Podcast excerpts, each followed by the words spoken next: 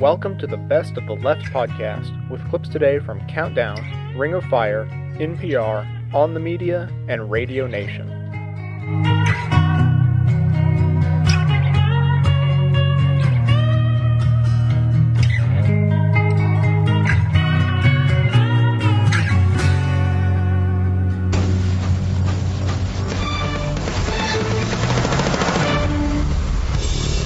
To swift boat the Pennsylvania congressman and honored Vietnam vet Jack Murtha has not only failed, but the boat was swamped and the malefactors washed overboard. Our third story in the countdown, a Florida newspaper admits now it misquoted Murtha's comments, which had allegedly included his belief that the U.S. was the greatest threat to international peace.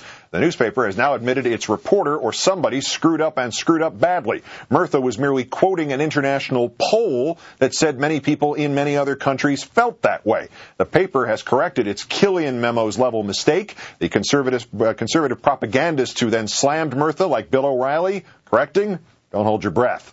Murtha spoke Saturday in the Miami area, and the next day's editions of the South Florida Sun Sentinel newspaper continue, uh, contained an article with this eye-popping sentence. American presence in Iraq is more dangerous to world peace than nuclear threats from North Korea or Iran, U.S. Representative John Murtha said to a crowd of more than 200 in North Miami Saturday afternoon. Conservative web spinner Matt Drudge put a link to the paper on his website. Presto, cue the flurry of right-wing outrage. Fox News chimed in with Billo using it as an example of why, quote, Murtha has lost all perspective. And he, of course, is an expert on that. The Wall Street Journal opined on the story. Former Speaker Newt Gingrich even said he hoped Congress would censure the congressman. Only problem, Murtha never said that. After a rival newspaper's reporter issued a statement saying Murtha was merely quoting polling, the Sun Sentinel has now issued a correction of its story.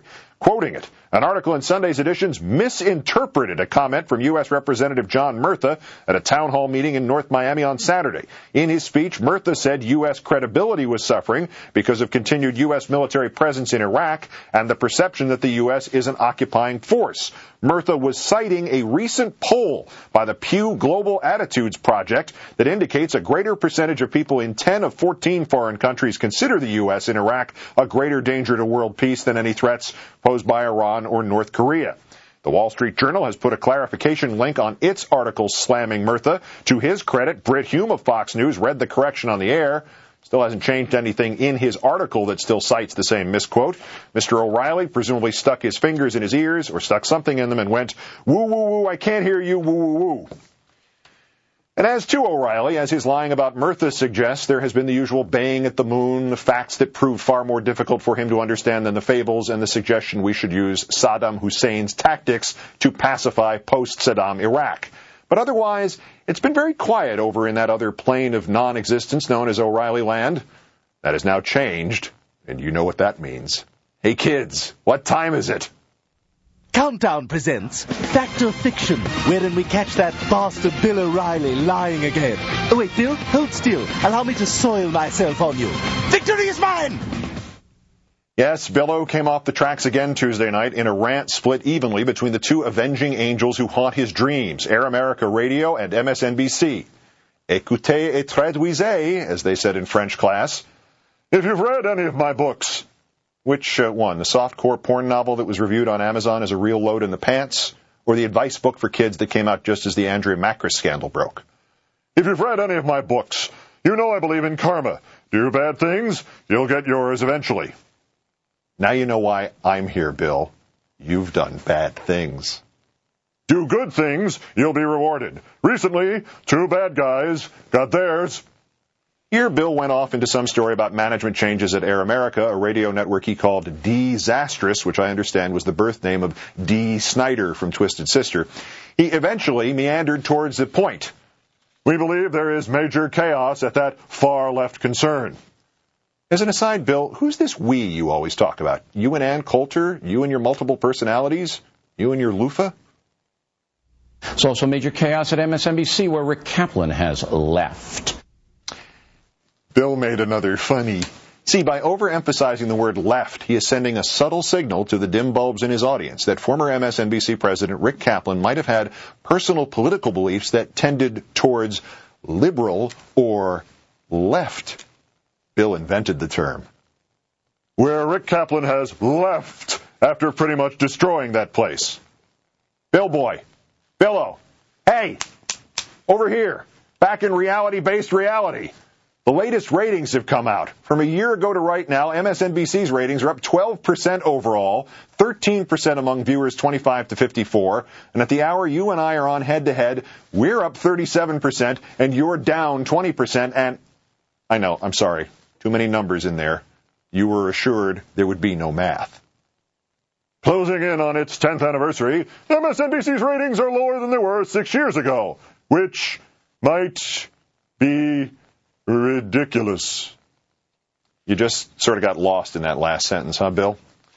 Listen, Slappy, Fox's ratings are lower than they were five years ago. Billo, 267,000 of your nightly viewers have vanished since last June. Call Fox Security, they're missing. All 11 of Fox's regular shows ratings are down. Four of them are down by 15% or more. If John Gibson loses any more audience, he won't even need a microphone. And your boss, Jabba the Hutt, he's taken out ads threatening to fire his own employees. Your ratings whooping stick is now smaller than your falafel. Bill, seriously, it's slipping away from you. You don't know what to do. You can't even lie well anymore. Seriously, I understand. It's called panic. Like what happened to you in Scranton and Hartford and Boston with that thing with the egg on Zippy, the sportscaster's face, and at ABC when Rick Kaplan got you fired. It's terrifying. You begin to see the audience dying off and the creases deepening in your forehead and the loofahs drying up. You make mistakes. You trust the wrong people. You blame Al Franken. You yell at somebody. You yell at everybody. It feels like the ladder is teetering. You're tired. You're depressed. You're anxious. You're balding. Let me give you three words of advice, Billo. Keep it up. I turn around to talk. I face your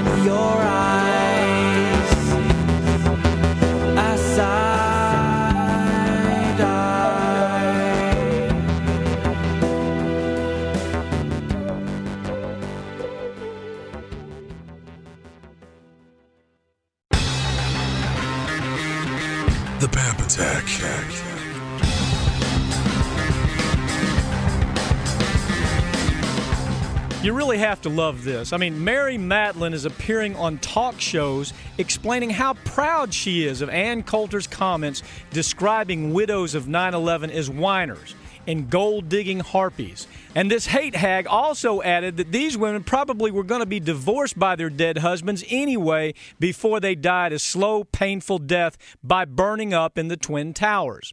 Mary Madeline, just like most true blue blood Republicans, believe it's just fine to make fun of widows. That's what they're doing. They're making fun of these people. Women who've been married 20, 30, or 40 years to the same man, raised children, and even grandchildren with the same man before that man burned to death in an inferno that reached 1,300 degrees.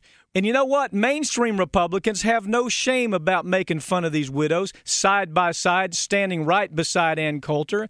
Their once proud, very functional political party is today so consumed with vile hate that they're acting and sounding like clinical sociopaths. And that's okay with them because it is a political party where clinical sociopath has a good ring to many of the rank and file, knuckle dragging Republicans out there today. To really understand what would drive Coulter, besides greed, of course, you first have to understand a few of the characteristics of a sociopath. One characteristic is that they're people who are incapable of understanding or feeling normal human emotions such as compassion, empathy, or sympathy. Their brain synapses simply don't register such emotions. I've heard sociopaths being referred to as emotional cripples, people with character disabilities. With those kinds of parameters, though, it's easy to understand Ann Coulter. Here's a woman who's never even had a meaningful relationship with another person that lasted longer than the gestation period of a damn fruit fly. And let me clarify two things contained in that statement I just made. First, I'm not at all certain that Ann Coulter is even a woman.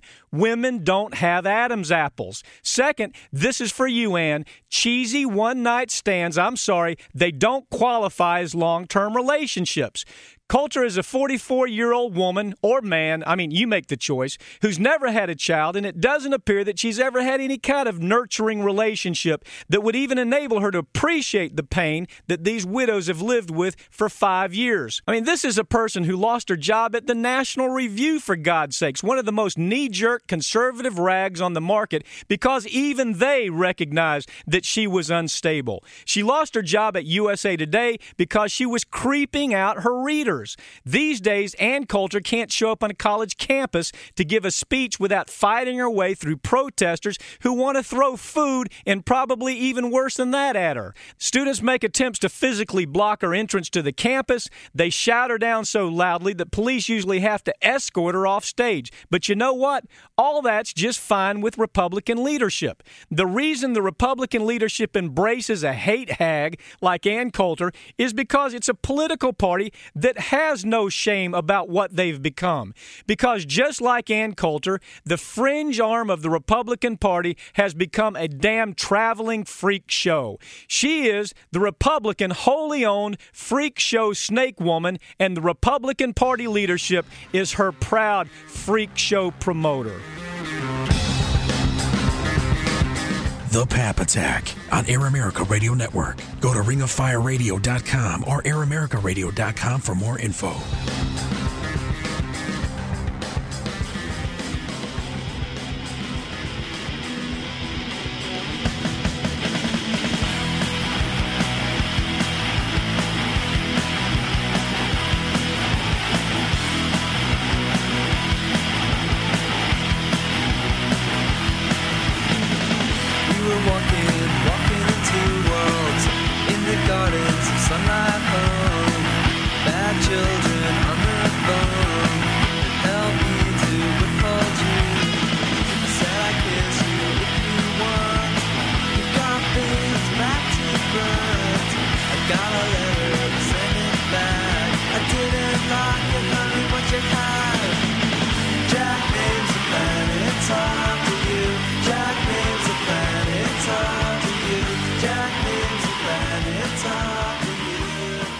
It's not polite to stare at people, but have you seen the new Superman?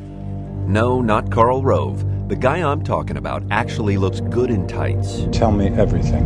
Does he still stand for truth, justice, all that stuff? Still stands for truth, justice, and all that stuff, but also for big, big price inflation in the making of blockbuster movies.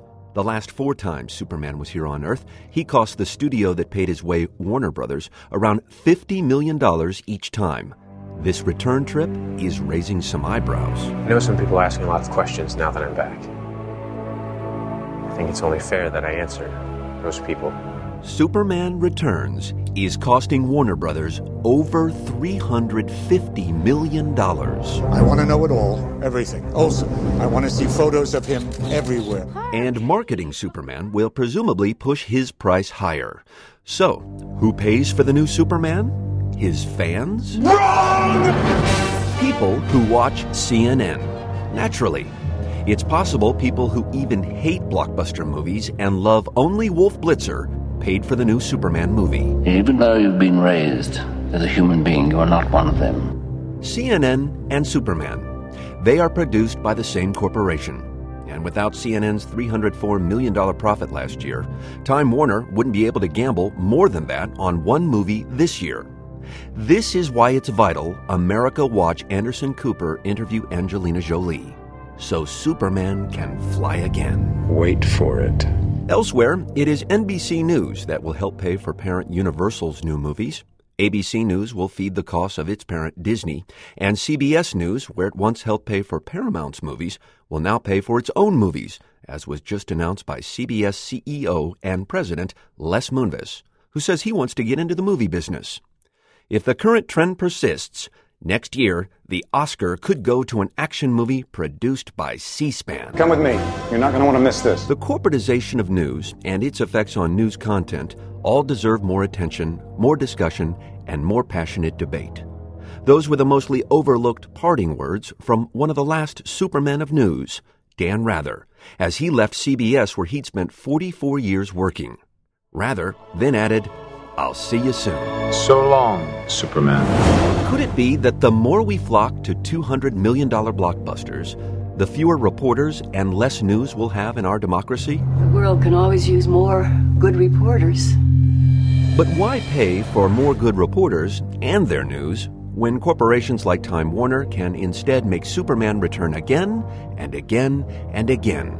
I mean, in the end, what and who is really going to save us?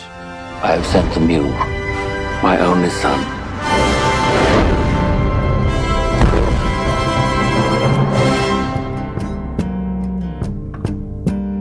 That is today's Unger Report. I'm Brian Unger.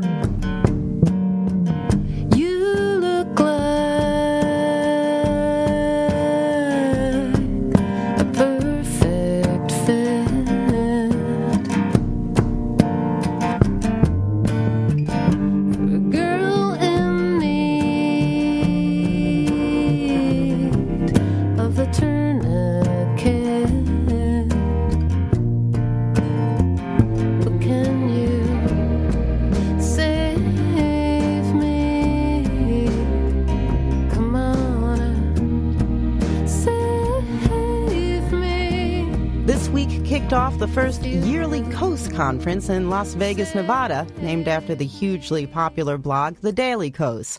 Bloggers and politicians are congregating in the desert to attend workshops and panels ranging from the CIA leak investigation to, quote, down ballot online organizing.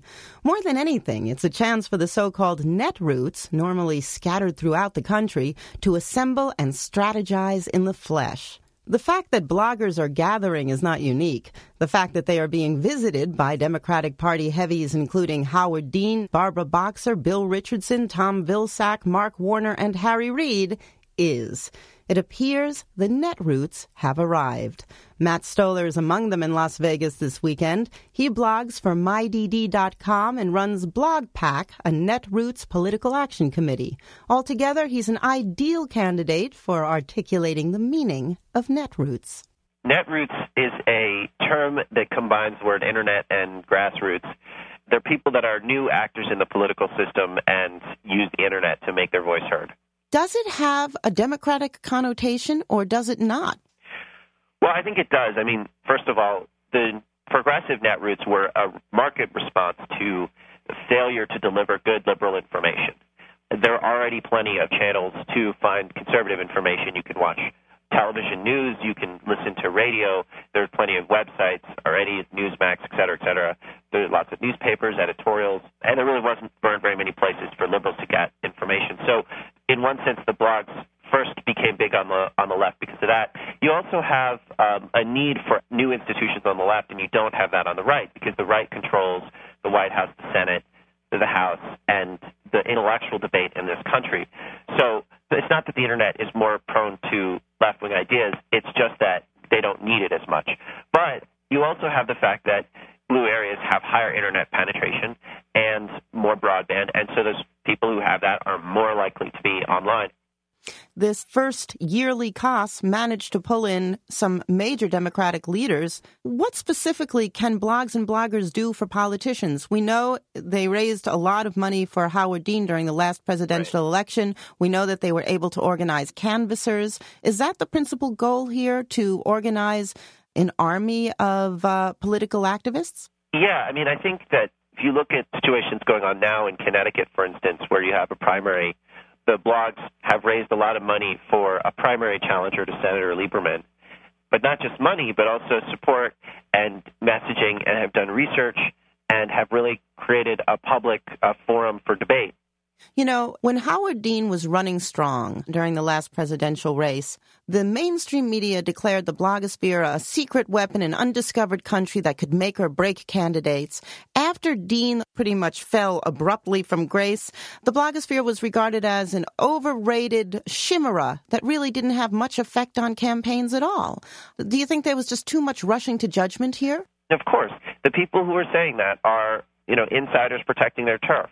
You know, the Washington press corps and the sort of traditional Democratic establishment, they're faddish. They act like high school children, and you know they're they're not adults about these things. I mean, the blogs are new to the process. They represent millions of people coming into the process and participating. And we're not uh, facile. We don't obsess about who's in and who's out. We don't think about things like the Clintons' marriage and whether it's important. We're not part of that whole culture of really vapid insiderism. I mean, there are millions of us, and the, what is it, the Gang of 500 are the, the most important journalists in D.C. Like, there's 500 of them that's not democracy. That's not what what this country is about. So I don't really care what they say. I don't care what they think about uh, this movement because it is a movement and it represents so many more people and so much more energy. And you know, two years later, after the presidential election, you know, we're still here. We're still plugging away. We're participating. You know, we're changing the country every day, and we're getting stronger, and we're learning more, and we're getting more experienced. All right, Matt. Thank you very much. All right. Well, thanks a lot. Matt Stoller blogs for MyDD.com. The politician most associated with the Netroots is Democratic National Committee Chairman Howard Dean. He joins me now. Governor, welcome to the show. Happy to be on. Now, Netroot candidates won some and lost some in this week's elections. In a Democratic Senate primary in Montana, the Netroot favorite, Jon Tester, beat his Democratic opponent, John Morrison. But in a closely watched special election in California, the House seat forcibly vacated by disgraced Republican Duke Cunningham was filled by another Republican, a lobbyist, no less. Now, that's a big loss for the Netroot Democrat, isn't it? Well, we actually consider that a win for the Democrat. Um, we didn't pick up the seat, but we were only a few points short. They had to spend uh, about $6 million in a congressional race. If we can do that, we'll bankrupt the Republican Party it was all the on the ground stuff that made the difference. And we didn't win, but we came very close because of the on the ground stuff. And the on the ground stuff and the uh, online stuff are mixed closely and tightly together because that's how you get people to knock on doors is organizing through the internet. And that's what you did in your presidential campaign, plus uh, raising a lot of money on the internet. But then again, Governor, you didn't win.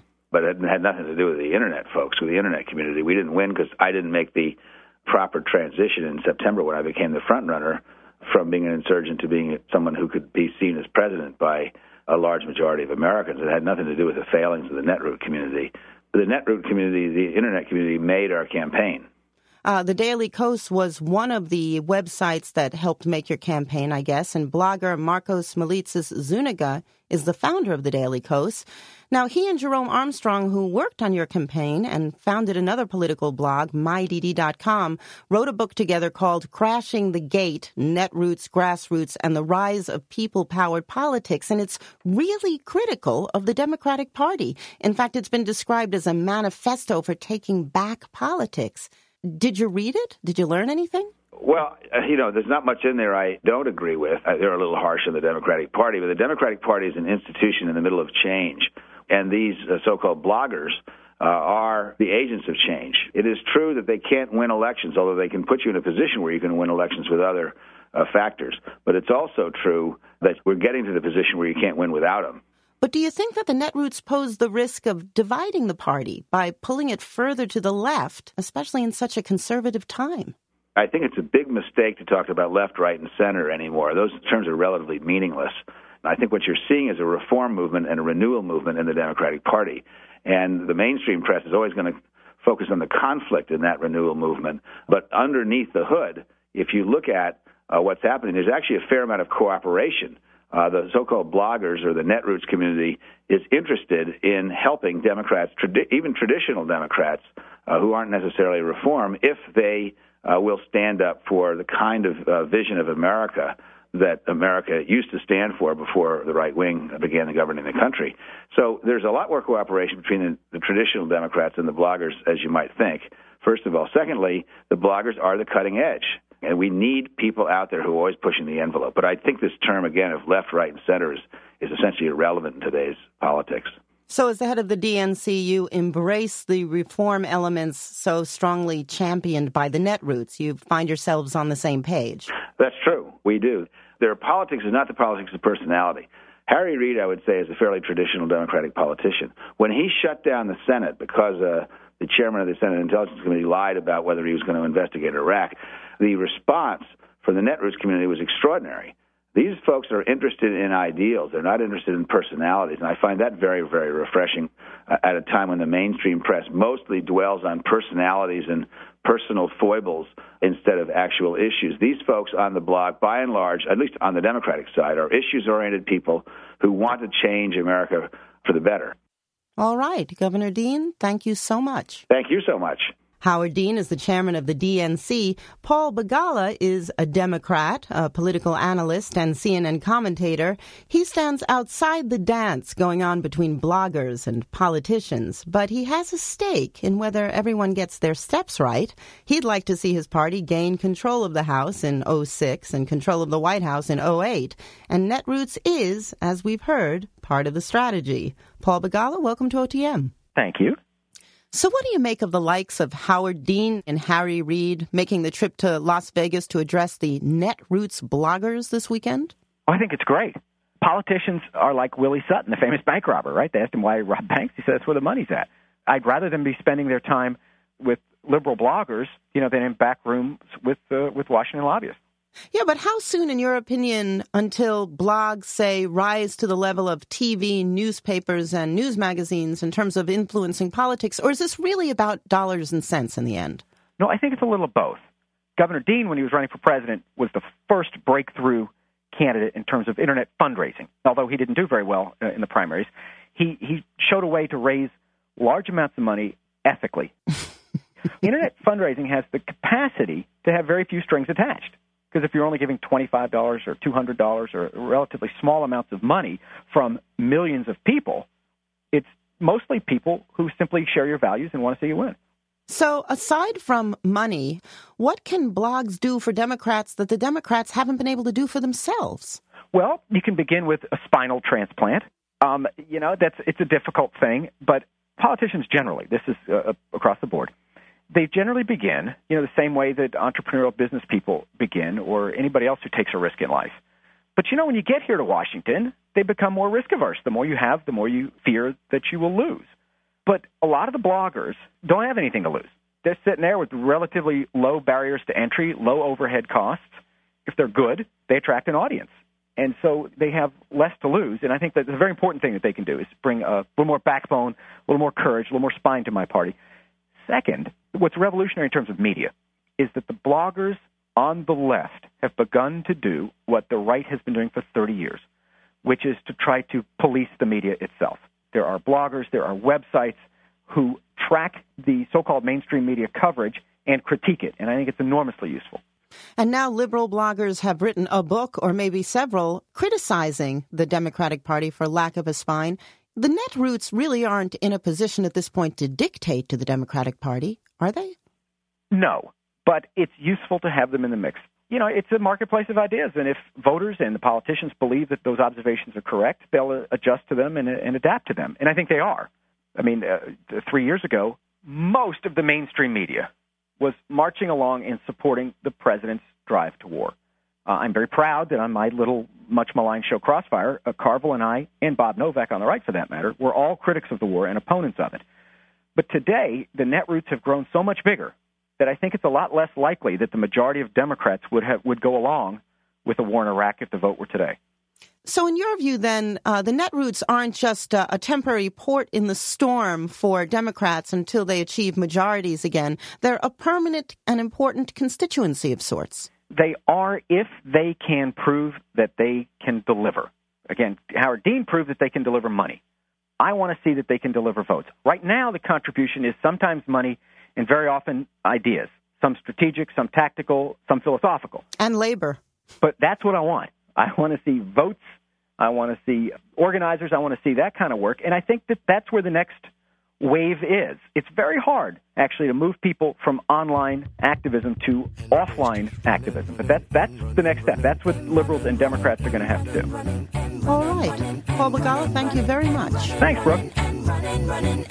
In this context, there's no disrespect, so when I bust my rhyme, you break your necks. We got five minutes for us to disconnect from all intellect and let the rhythm affect. To follow your intuition, free your inner soul and break away from tradition. Cause when we be out, girl, it's pulling me out. You wouldn't believe how we wow. We burn it till it's burned out, turn it till it's turned out. Act up from Northwest East Side. Everybody, everybody, let's get into it. Get stoned, get started, get started, get started. Let's get it started.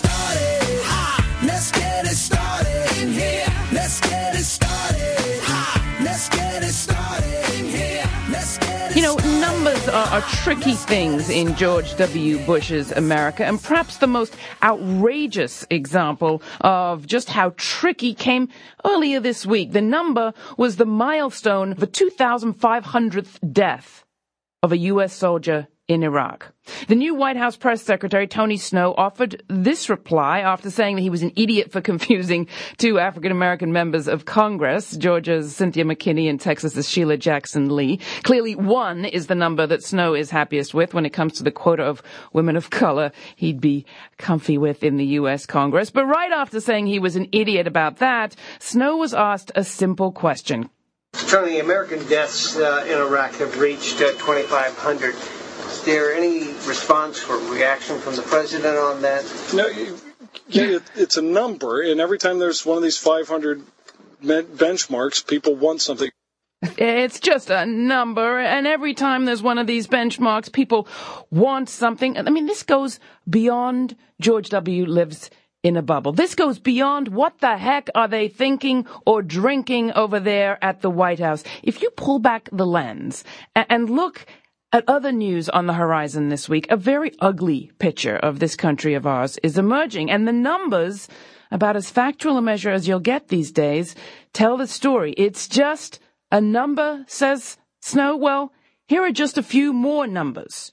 2,500 dead U.S. soldiers in Iraq. It's just a number. 5,000 public housing apartments in New Orleans. The number to be razed. So new buildings for wealthier people can be built instead. It's just a number. $1.4 billion. The amount of post-Katrina FEMA money that was apparently misspent by fraudulent housing claims according to the Accountability Office. But that doesn't include 900 million wasted on temporary housing trailers that were too wide. They're just numbers, but not if you have to live in them. Nearly $9 billion. That's the amount paid to U.S. contractors in Iraq that has simply gone missing, according to the Pentagon. And here's a number, $934,000.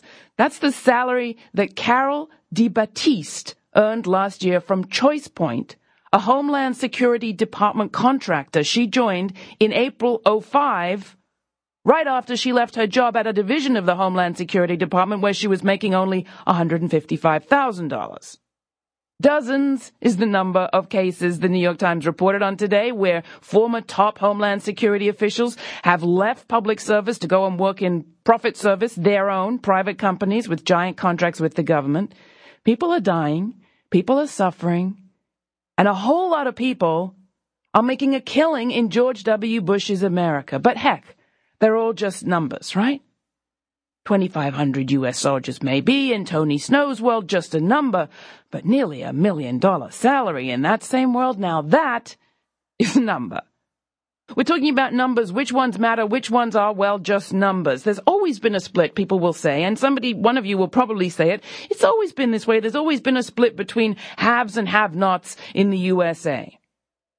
But as we're going to hear later on today's program, when it comes to the split between victims and predators, it's never been harsher than under George W. Bush's so-called compassionate conservatives. The only family, or rather the only value in this family value America they talk about seems to be the one marked by a dollar sign. Is that how you value your family? So here's my question. The Nation magazine came out with a special issue this week, a 10 year anniversary special on what they're calling the national entertainment state. It is packed with numbers on how many companies control the vast majority of our media. How many, I should actually say how few. There's a centerfold, not that kind of centerfold, a big map of the media world in the middle of the magazine. And it reveals that just six major corporations own almost all of our major sources of media. And they own a lot of other things too, like books and publishing houses and movies and websites and oil and gas drilling machines and Air Force jets and sweatshops and parks and resorts. So just how deeply invested? What would be the number that reflects how invested they are in the news stories they claim to cover? Well, exactly. Six. I guess it's just a number. Now, right after Tim Russert interviewed uh, Jack Murtha on NBC, he interviewed three, there's a number, three oil company executives. The same guys that head up the companies that pay for the program through buying the ads. The interviews with the oil company executives were interspersed with the ads from their companies. It was all very fair and balanced, as you can imagine. Now, in the clip we're going to play, David O'Reilly, chairman and CEO of the Chevron Corporation, responds to criticism surrounding the amount that oil company CEOs earn, especially in light of the news this year that ExxonMobil Corporation invested only 10 million on research on alternative energy while reaping a record 36 billion in profits, and the fact that the New York Times reported recently that retired ExxonMobil CEO Lee Raymond received a 400 million compensation package in his final year. Here's David O'Reilly. One company's uh, decision on what to pay a chief executive isn't going to solve the problem of energy supply, Tim. We're here today to talk about the solutions. And, and uh, this, this is not going to help uh, resolve the issue of how we bring more supply to the market, which we're investing in heavily to do that, Uh, and, and work at, at promoting alternatives. Yeah, but not work very hard. 10 million for alternative research and 400 million compensation package to the CEOs who is leaving. Well, you know, it's just numbers. For the record, Mr. O'Reilly, there, Tim Russert's guest, he received a salary of $1.55 million in 05. That's up from the just 1.5 million he received last year, or rather the year before in 04. And sad to say, his bonus in 05 was down. Just 3.5 million. So that was O'Reilly. Meanwhile, you have another oil CEO on the program. Here he is. Uh, this is John Hofmeister, president of Shell, providing some diversity on the panel today on Meet the Press on NBC, the GE owned network. If we start sucking up as oil companies all the ethanol, it's going to hit the price of eggs, the price of bacon, the price of hamburger, the price of Doritos and Fritos, because there's only so much corn to go around. So if we involve ourselves in alternative energy as opposed to drilling in the Arctic, well, you're going to be left with nothing to eat. That was the argument made by the CEO of Shell, which also advertises on NBC, which just happens, of course, as you remember, to be owned by General Electric, which just happens to own a division that makes not only aircraft, but also oil and gas turbines. That's drilling equipment. So as I said, that's the news. That's fit for you and great for their bottom line and pocketbook. So we'll get back to the numbers. Six? The number of companies that own the majority of our media, just a number? The Nation magazine map, and the issue is out today. If you get a subscription, which you can off our website, and they're not asking me to say this, but I will. They help us produce this program. If you get a subscription today, your subscription can start with this issue. Just go to our website, radionation.org. Six is just a number, and the map doesn't show a whole lot of other numbers. And that's what I'd like you to weigh in on today. Which numbers are going to make the difference in 21st century America? Their numbers or our numbers? The map doesn't show the new media numbers. The numbers like Google and Yahoo and Microsoft, not to mention the websites and the podcasts and the new media that aren't yet owned by major U.S. corporations and don't yet own a television network. Read the content in the Nation magazine and the people there, all of them smart. We wanted to get many of them on the program. We've got a few. There's a kind of 50-50 split between those who say our media world is getting more diverse thanks to the internet and podcasts and indie media and film distribution and all the rest, and those who say that the big guys are out to destroy all of that. Just look at their assault on the internet. And the division's sort of heightened by you've got Markos of the Daily Kos on the one side saying we're in the midst of a people's revolution. And on the other, you have Mark Crispin Miller who says we're closer to media Armageddon than we ever were. So I'm back to where I often am. Do numbers matter? In a democracy, they're supposed to, but do they? There are more indie media outlets than TV networks, but do they stand a chance? There are more soldiers than there are secretaries of defense, but it's the soldiers who are doing the dying. There are more people in New Orleans than men in FEMA knocking down their public housing, but they're still going to knock down those buildings. The wild woman of New York, Flo Kennedy, used to ask, what frightens the man most? One enormous lion baying at his door or an invasion by 10 million mice? Which numbers are going to win out in 21st century America?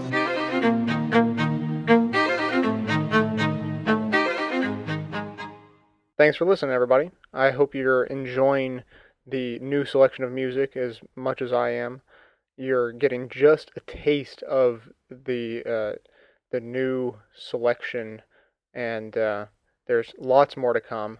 Uh, I realized yesterday that um, after I had recorded the show and as I was putting the links together to link to the, the songs, that not all of the songs are actually available in the iTunes Music Store.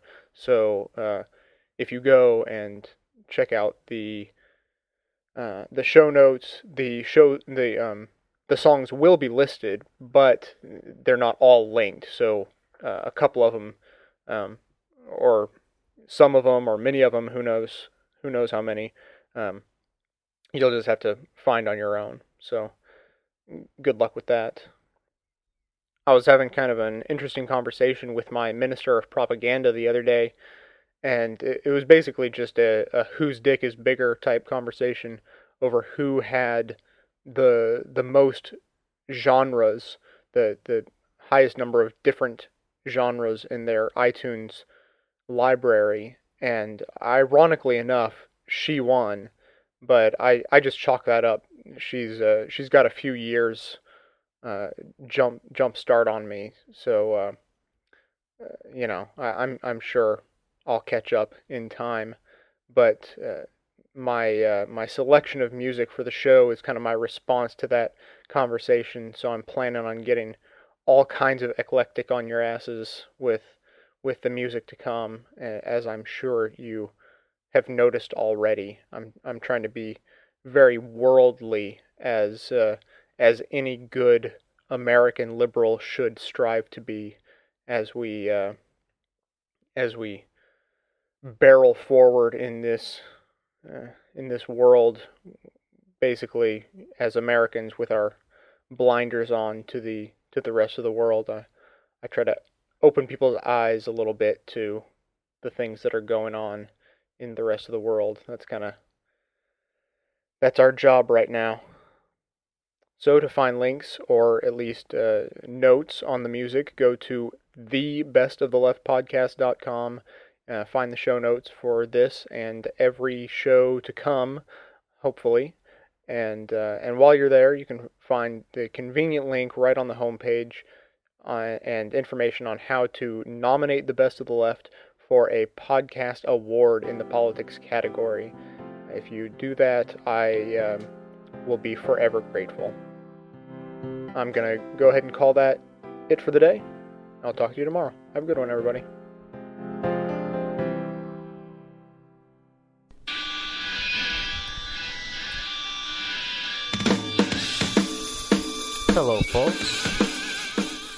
Am Bill Alvarez of the Florida Soapbox Podcast, and I am here with my friend, Charlie the Conservative Chipmunk. Say hello, Charlie. Hello, folks. And we are here to tell you about the Progressive Podcast Network. It is a group of left wing and liberal podcasters which offers you a real alternative to the mainstream media. Charlie, how can people reach the Progressive Podcast Network? I am not going to endorse this liberal trash. Uh, okay, I guess I'll tell them. Uh, you can go to newmediarevolution.org.